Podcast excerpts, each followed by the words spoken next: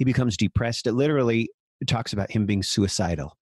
And he's praying that God would take his life. He goes from this huge victor to a wreck. And he ends up hiding in a cave on Mount Horeb, and God finds him there. And I just want that to sink into to us. There is no cave that we can crawl into that God can't find us, I believe. You can build the heart of a lion with a strong mind and spirit, because a lion's natural state is one of safety through courage, strength, and power. Hi, I'm the shepherd and pastor, Dr. Matt Hook. And I'm the shrink, Dr. Marty Fletcher. This is the show where theology meets psychology, or mental health meets spirituality. Welcome to the Shepherd and the Shrink podcast. Before we start the show, I have something to share with you. If you or someone close to you is suffering from a sense of anxiety or loneliness, the truth is, anxiety disorders are the most common mental illness, affecting 40 million adults in the United States every year alone. And according to a recent study, more than 60% of Americans report feeling lonely, left out, poorly understood, and lacking companionship. This matters a lot because loneliness is stressful enough to raise all cause mortality by up to 30%. So, I've written a free guide with 10 ways you can start to overcome anxiety and defeat your loneliness. Don't wait on positive emotions. Learn how to create them for yourself starting right now. You can grab the guide by heading over to drmartinfletcher.com. That's doctor spelled D R martinfletcher.com. Hey, Marty. Hey, Matt. Good afternoon. Good afternoon.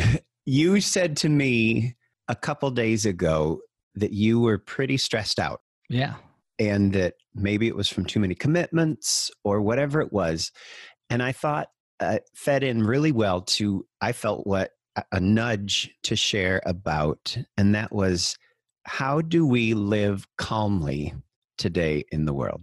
Oh, uh, and that is a great topic because I'm up against it right Mm. now. I mean, I'm feeling better today, but it's great. Actually, you brought up the topic first, and then that's when I um, spilled over to you. Yeah. Told you, I am stressed. hmm You know, that happened to me two days ago when we did a recording on sadness, and I struggled for the rest of the day. Really? Say more about that. What what happened? Oh, I just, I, I guess I got into a bit of a funk and had a staff meeting. I got mad at some people or some things that people said, and I began feeling.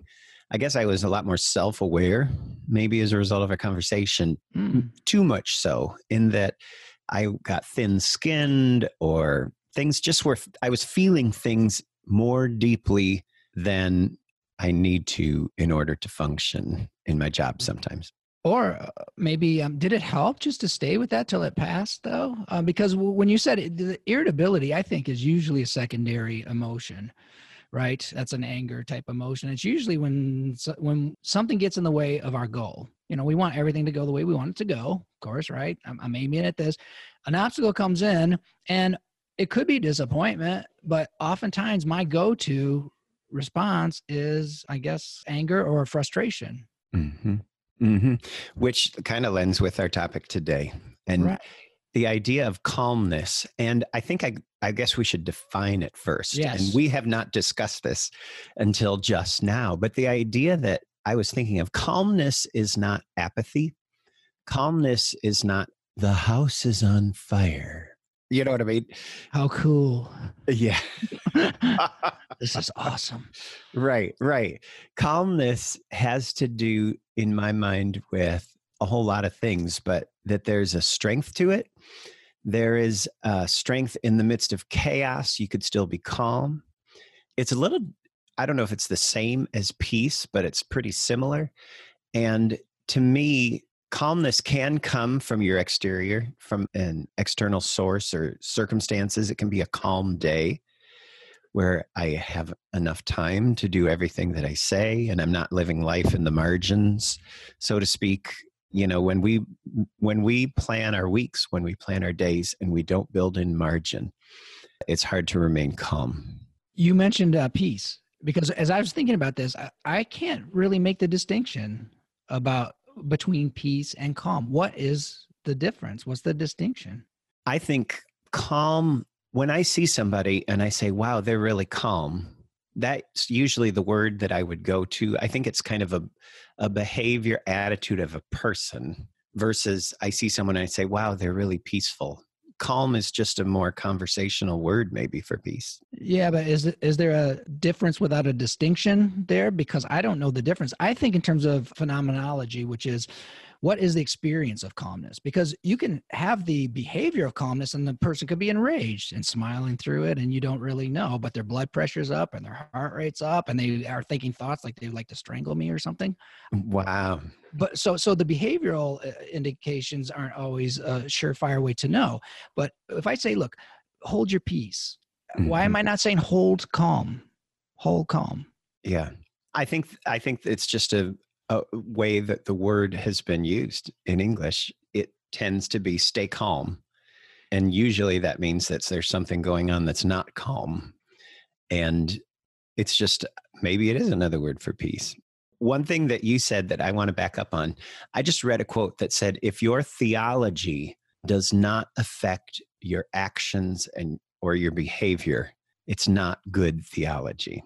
And I know for me, not having more than a Psych 101 class and some pastoral counseling classes, the study of psychology, I always picture that's just something that stays deep in your mind. But you use the word phenomenology. Yes.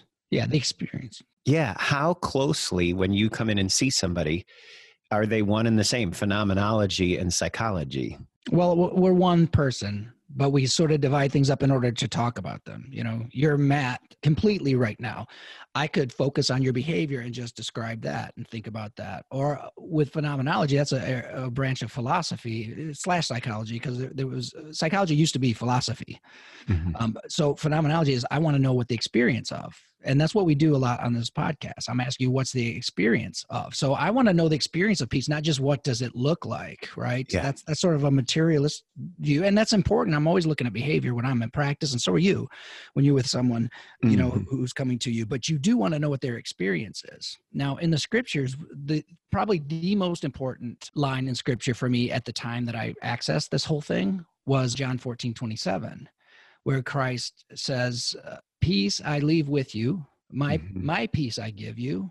I do not give to you as the world gives. Do not let your hearts be troubled and do not be afraid. Now that resonated with me eh, just profoundly enough mm-hmm. to get a mm-hmm. tattoo of it on my back, right? That John 14, because I was like, this is life changing for me because what I really, really wanted more than anything at that time in my life is peace. And that was the promise of peace, first of all. And then, second, to that. When he says, I do not give to you as the world gives, boy, was that really uh, uh, important for me because I was chasing the worldly things. Mm-hmm. That was what was causing the problem. Right? Wow. That was about six years ago. It was six and a half years ago. Yeah, March 2014. It was the, the, the new me, the beginning of the new me. I'm still, as you know, right. severe work in progress. but I'm better than I was. Right. It's amazing how much we know and how much there is yet to know. So the world was showing me this, and I was going right for it hook, line, and sinker. It was preaching to me, offering me, promising me mm-hmm. hedonism, peace through hedonism, because I really do believe this after working with hundreds and hundreds of patients that when we get down to what not the means to the end like i want that job or i want that relationship i want this what they really want when we get to the end where they can't answer the next question of why peace. They want peace. But I don't know the difference in calm because we'll train calm. But I was shown hedonism. Now, does that bring you peace? No. It, for a while, cotton candy or sugar, whatever it is, no one eats cotton candy, but sugar, ice cream, everybody eats that. What does it do? It activates our parasympathetic nervous system, right? Mm-hmm. We go, mm, we calm down and yeah. our stress starts to melt away for a moment. Right. But it doesn't give lasting peace. That's how hedonism works. I don't care if it's sex or food or mm-hmm. drugs mm-hmm. or sensationalism. Mm-hmm. All Absolutely. the stuff that we watch, that we consume, that says this is going to be your fix. Right on. Oh, and uh, hedonism, judgment too. I think that we're pursuing peace through judgment. I really think that that's the, even if it's tacit knowledge, we think, I just got to get that person out of office. Mm. Or I can't stand the raiders or whatever it is in the moment. You know what I mean? Yeah. What you want is you want the sympathetic, which is the alarms. You want the alarms to go off. Now I can rest. Mhm. Lions actually won. You know, I can rest. So hedonism, judgment, also division. If we can just get rid of that person, if I can just get that person out of my life, and then also just a lot of confusion, right? Which is the lies that are told. And, and if I can believe this lie, I'll settle down because my worldview is represented. That's what I was chasing. Mm-hmm. And then when I heard the promise of peace, but I heard that I need to reject the world. If you want what I have, Christ says, you have to reject the worldly things because I don't give to you as the world gives. I think that's one of the most difficult things is when Jesus says, anyone who wants to follow me must deny themselves, take up their cross, and follow me. And that's not easy for anybody. You can be the nicest grandma lady and realize you need Jesus in your life. And there's something that you're going to be called on to give up that will be every bit potentially as excruciating as somebody who's been a drug addict in prison and hurt people all along the way. They have just as much to give up. But on the external, we don't see that because certain things are acceptable and th- certain things aren't. And I think that if we could understand that that is a process that we are going through, I think that even that has a ring of truth to it. Mm-hmm. You look around and you see people who are so good at pointing out everybody else's faults, and it's usually online anymore, let's face it. And I just wonder about their motivation. Is it because they are after just the truth? Or are they after getting something off their chest? Or are they being driven by anger, which mm. breeds more anger? Yeah, I'm so glad that you said that because what I'm finding is this the truth is gentle. The truth is much better than the distortions that we have. And truth is peace. Christ said, What about truth? It will set us free. Free. Okay. And I, I find now that it's hard to get to the truth. You and I are working out trying to get to the truth of what this calm thing going on. What do we know about it? What don't we know about it? But but once we get to it, I think our physiology calms down. Right. Okay, and and uh, take anxiety for instance. Anxiety is the fear of something. We think something probably will happen and it's going to be really Mhm. bad and we don't think we can handle it or whatever. When that actual event happens, guess what I see anxious people do and how do they respond? Anxious people when the actual SH hits the fan, right? Guess what happens? They calm down because they are in the moment and that moment has truth and yes my roof is leaking now i worried about it it kept me up at night i'm looking at it i better get a bucket they will start to calm down because this is reality Right, right. There's an old poem that says, Oh, the torments and the griefs that we've endured and the terrible things we've survived, but how much more from troubles that never arrived. that's that's well said that's exactly what i'm talking about now as far as the value of peace and why i'm beginning to believe that it's an end Mhm. right that that is the end is in an actual peaceful moment which i do think is joy some level of joy it's a Right. low level joy but i think that it's still we could call it that. I don't know anyone who is eager to change that emotion. We're comfortable in peace. Hmm hmm I think that we have to watch out though, because peace isn't just that really old commercial from like 30 years ago Calgon bath bubbles, take me away. Peace doesn't take us away from every potential challenge, but I think it lives with us in the midst of all of the challenges that we're going on. And I think that's the pathway, perhaps, to calmness. I was going to say that I don't think that peace implies at all to me inaction because I see people who are calm in the midst of a storm. So, it, like you said, it's not apathy. It doesn't mean you care. It means you do care. But look at patience, for instance. I think patience involves calm and, and, and, and peace. It's the attitude that we take while we wait for something, wait for something to pass or wait to get something or whatever. But physiologically, because that's how I have to think about this, I want to know the qualities of, of what is calm. I don't make the distinction between peace and, and, and it doesn't matter. The, the external things don't matter. You know what I mean? Right. It's not the world that disturbs us. It's how we are Mhm. spiritually in the world. hmm What would you say to somebody who at this moment is not calm and is so caught up in whatever's going on inside them or whatever is going on immediately around them? Because there's things that we face. When my daughter found, we found out she had melanoma on her Mhm. leg, there was a weird sense of calm in that. But it didn't make the problem go away. How do you keep someone from being so wrapped up in what's going on that they can't take or create the space that they need to find that place of calm or that place of peace? Oh, I like that question. First of all, I think it's instructive if we think of about what's the opposite. What are they experiencing that's not calm?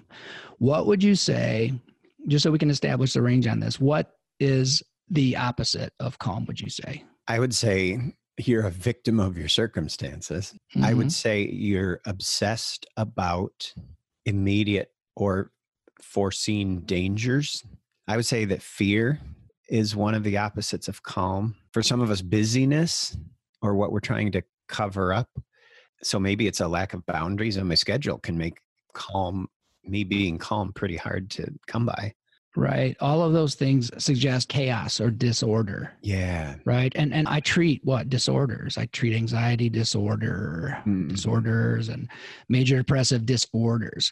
The thing about the truth and why i think it brings calm is there's order in it. Even if we don't like it at least it's orderly and we want control and predictability Mm-hmm. If we can't control the uh, external, we at least want internal control, which, you know, acceptance, for instance, if that's what it is. Like, let's say, okay, worrying about the test is far more anxiety provoking than actually getting the results of the test even if the results of the mm-hmm. test weren't what you wanted because at least there's some order to it now and i and there's some predictability okay i will i can do this i can do something about this right so i do think that the the chaos of today's world and what the world gives us because I mentioned confusion. Remember, I said that's mm-hmm. one of the things that the world yes. is just keeping us off balance. That is what leads to whatever we're going to call the opposite of calm a disturbance, a disturbance of peace. Mm-hmm.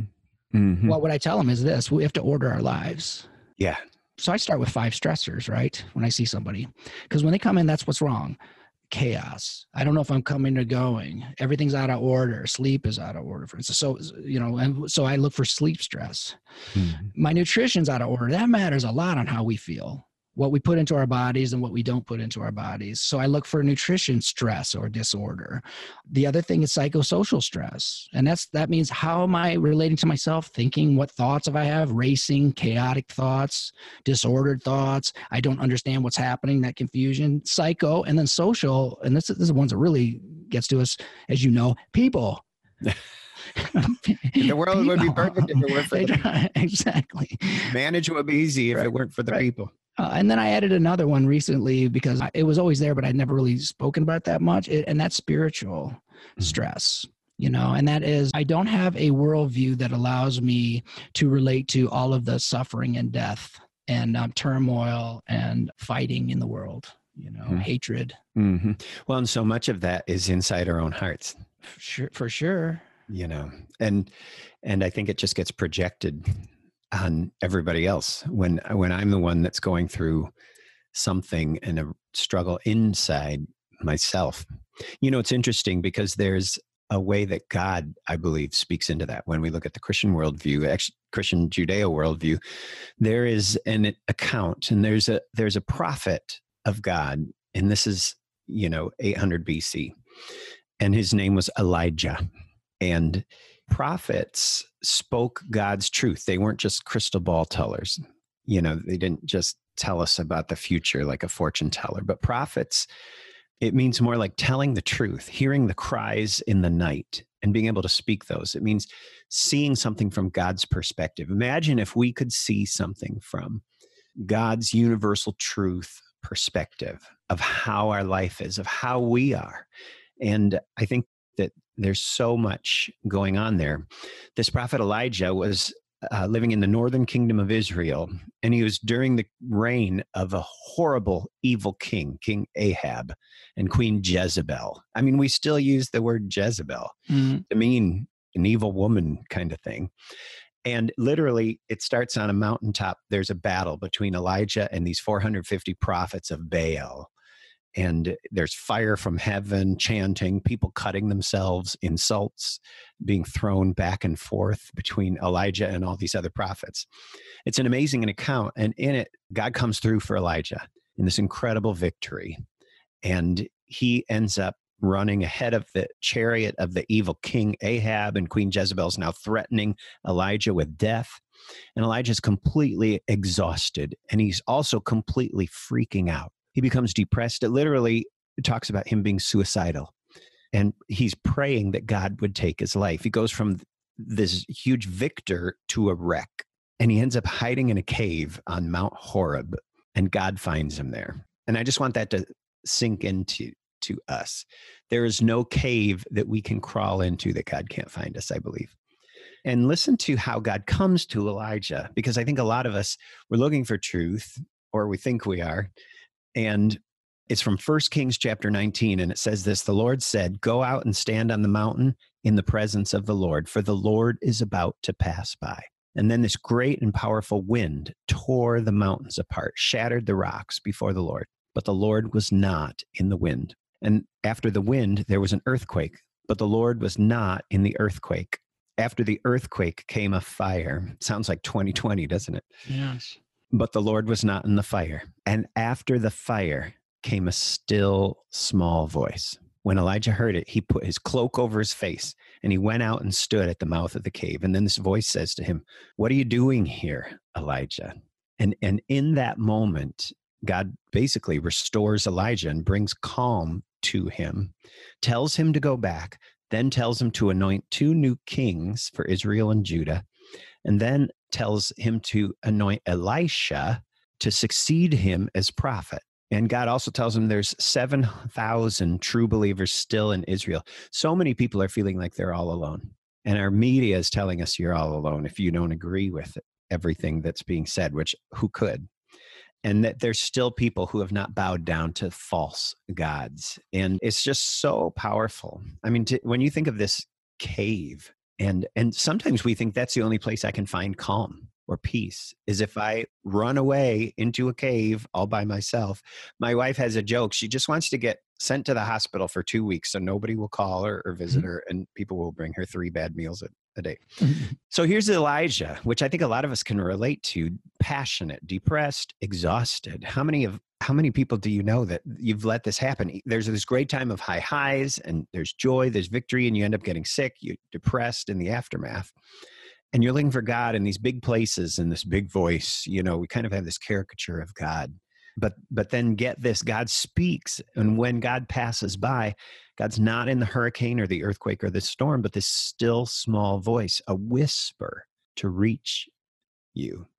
And i mean even even if that's you this week when you were saying you got hit by it if that's me this week this could be this encounter. There's no cave that can prevent you god from finding you. And but so many people you look around and they're just spent. I got an email from a friend who said that she has been exhausted for the last four years mm-hmm. and just completely wiped out by some of the directions that she thinks that she sees going on. And so i think in this message for me and when it comes to calm for us to be aware of big sensationalism is a step that we need to watch out. It's everywhere and it's in everything including in churches you know and god uses little things. Allow yourself to be open to the little things. God wants to soften Jonah's heart, and he uses this worm and a gourd to to get through to Jonah. Hey, can I tell you something um, yeah. that stood out because I'm listening carefully to this? The first thing, because you know the prophet's in distress, mm-hmm. right? There's no. The first thing that God did in order to reach him was you said calm. He calmed him. He did it, and one way he calmed was by whispering to him. And you use words like still, right? To be still is to be calm, a storm, the calm after the storm, right? But he whispered to him to slow him down. And there were very important things that he was going to do, right? That God right. do. But he, God knew that he needs to be calm when he does this. So much can be done with holding peace because the biggest mistakes we're going to make is when we're scared and angry. As we're going to say the worst things do the worst things make bad decisions our lower brain will take over the frontal lobe which we do all of our thinking. That really stood out to me the fact that that was what he did he calmed him. Wow. The lower brain is the fight or flight yeah, right? that's our reptilian brain that, mm-hmm. you know, because mm-hmm. sometimes we need to, you know, hit the brakes hard, fast, and we can't think before that. We don't want to think. We don't have to have time to think. And so what happens is, boom, I'm going to lash out or take quick mm-hmm. action, right? Or get out of the way or duck, you know, uh, whatever it is, right? Yeah. It's it's so powerful. And and God's message to Elijah is what are you doing here? I mean it's it's personal. You know, God want I believe God wants to speak to every one of us personally. And I think that that as whether it's psychology or theology wherever anybody is in their life, whatever level of stress they're dealing with, I have a hope as a shepherd of people, which is mm-hmm. another word for pastor, mm-hmm. that God's spirit, it's he's going to make it personal to you. Like it's not someone needs to help the homeless or someone could build a mm-hmm. women's shelter someplace or somebody needs to reach out to the 20 something next generation people. No, it's usually comes to me as like a nudge. You know, you could do that. You could be the one, you know, oh, you know them, you could help them out and it helps me to get outside myself mm-hmm. which it's taking a deep breath and and it, all of a sudden i'm seeing things with a new eyes and the subject when god comes to you it's always you what are you doing here elijah it's it's not what the messaging is of the world today somebody needs to do this and we all got to do that and you know i think calm comes from being able to discern the messages that we're hearing. There's got to be a level of discernment. And I think that, you know, some people would say God is universal truth. Well, universal truth will usually come in a still small voice, mm-hmm. not in the storm, not in the hurricane, not in the flood, not mm-hmm. in the fire. But not only that, Matt, let's say the ship's going down. Mm-hmm. Somebody needs to lead it's not going to be the hysterical person. It's going to be the person that has composure because they can think they're going to, or, or, I think of Clint Eastwood, for instance, you know, in some of the West, the spaghetti Westerns. Like, even if he's being shot at, you know, he still hits his cigar a little bit, takes it out of his mouth slowly. He's composed because he, there's a confidence in that he knows what's going to do, what he's going to do, and he knows he can get it done. And so he's not disturbed in that way and he can hold his, his calm in that way. he's also read the script. Because, uh, and he knows yeah. he survives the gunfight. Well, you mean that's not real? That didn't really happen. Well, the other thing, I because confidence is there's overlap between these words for me. Because when I first got into this whole thing, I, had I didn't know anything.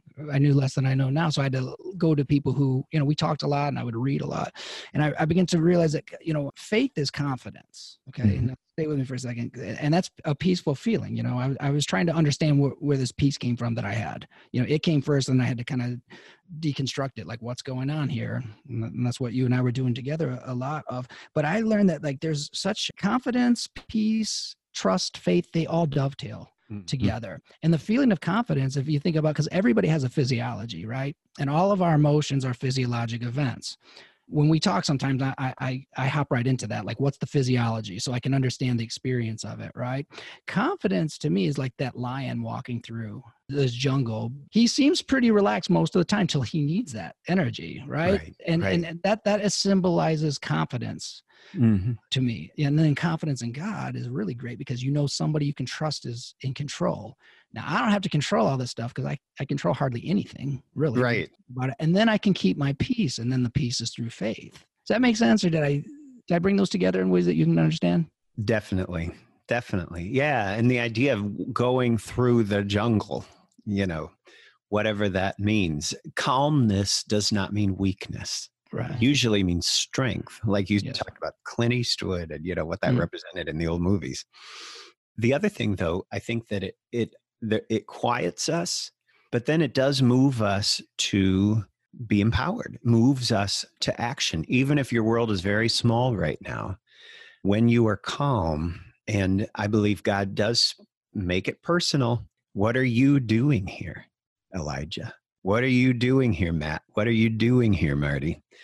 And the, the one other thing, though, that I would say is when we enable ourselves to be in that position, whether we're in a cave or running for our lives, or in the midst of the chaos and the fight, and we allow ourselves to be quiet so that we can even hear the still small voice. There's got to be some moments of quiet. A couple things that have happened for me. One is I've set my alarm early and gotten out of bed and read the Bible or a, a book. I haven't gone to Facebook. I haven't gone to Instagram. I haven't gone to the news. I need to start there in quiet. And then the other thing is, though, knowing that that's going to move me to take this calmness, it, it's not just so I can have happy thoughts and go take a bubble bath. It's to move me to, to a, a purpose greater than myself. to to give of myself to something greater than myself. Oh, that's so important, man. I'm glad that you're saying that. Yeah. Because I think that we we can't wait on this. We have to go get it, right? Mm-hmm. Which means we have to train it. One thing that happened to me last couple days, guess what I didn't do? I didn't do my morning disciplines. Everything was so fast. I had no calm. Time was moving too fast for me. I didn't do those. I think that we have to train this through the disciplines. We can't wait till Sunday right? Yeah. and to get a reset and then go back into the jungle or the world whichever you know metaphor we're we're going to use for what's happening right now and into the chaos. We have to train peace and i think that that's what these disciplines are reading the scripture memorizing them especially that's really powerful. It's one thing to read them it's another thing to take them in like food let them be a part of you where you can have them all the time where they can energize you. I've been doing a lot more of that Mm-hmm. I've been, um, I have some prayers that I say as soon as that feeling comes of stress. I saw something, thought of something, someone surprised me with something. I'll have some prayers. Mm-hmm. You know, God make speed to help us. Lord, make haste to, or God make speed to save us. Lord, make haste to help us. I'll just say that. And I have a couple other ones like a mantra. And then what happens is my attention shifts from me and my big problem to the Almighty. And right there, boom, there's a practice that I'm getting disciplined with that that will put, move me into the proper direction. Wow. You know, that's a great way maybe for us to end is to talk about this preparation and this ability to to realize calmness and when we're not and how sometimes it feels like you retreat for a little bit like Elijah to this cave yes. Mm. but God will meet you there I believe and and we find this new balance we find a quietness that enables us and to get new information elijah got new information. He's not alone. He's got a job to do. He's supposed to anoint these new kings that that god is on the move beyond what we know in the midst of our stress. Hey let's pray. Lord thank you so much that you are god and we are not. Thank you god that you have invited us into your presence and Lord, most of the time that is not through earthquakes and sen- big sensationalism. It's not through general generic statements, but it's very specific. It's personal to us, Lord, and we thank you for that. Lord, I thank you that you use small things to reach us. You use quiet, you use stillness in the midst of chaos. It's not all one or all the other. And God, thank you that that you love us so much that that we are the subject that that you are seeking to reach that that you are asking us what are you doing here? What are you doing here? Lord that is such a powerful message that you would take the time to reach out for us in that. And lord help us not to to delay god. When we hear your message lord that's the time you're inviting us to act. That's not when we start looking around for maybe you're going to speak to us. You have spoken to us in the midst of the calm. And I pray that that you would speak to us in that way today, Lord. I pray all this in Jesus' name. Amen. Amen. Thanks for listening to the Shepherd and the Shrink podcast. You can check out the show notes from this episode, get free resources, discover more about our work, and all the ways to subscribe so you never miss an episode of the show. Head over to drmartinfletcher.com.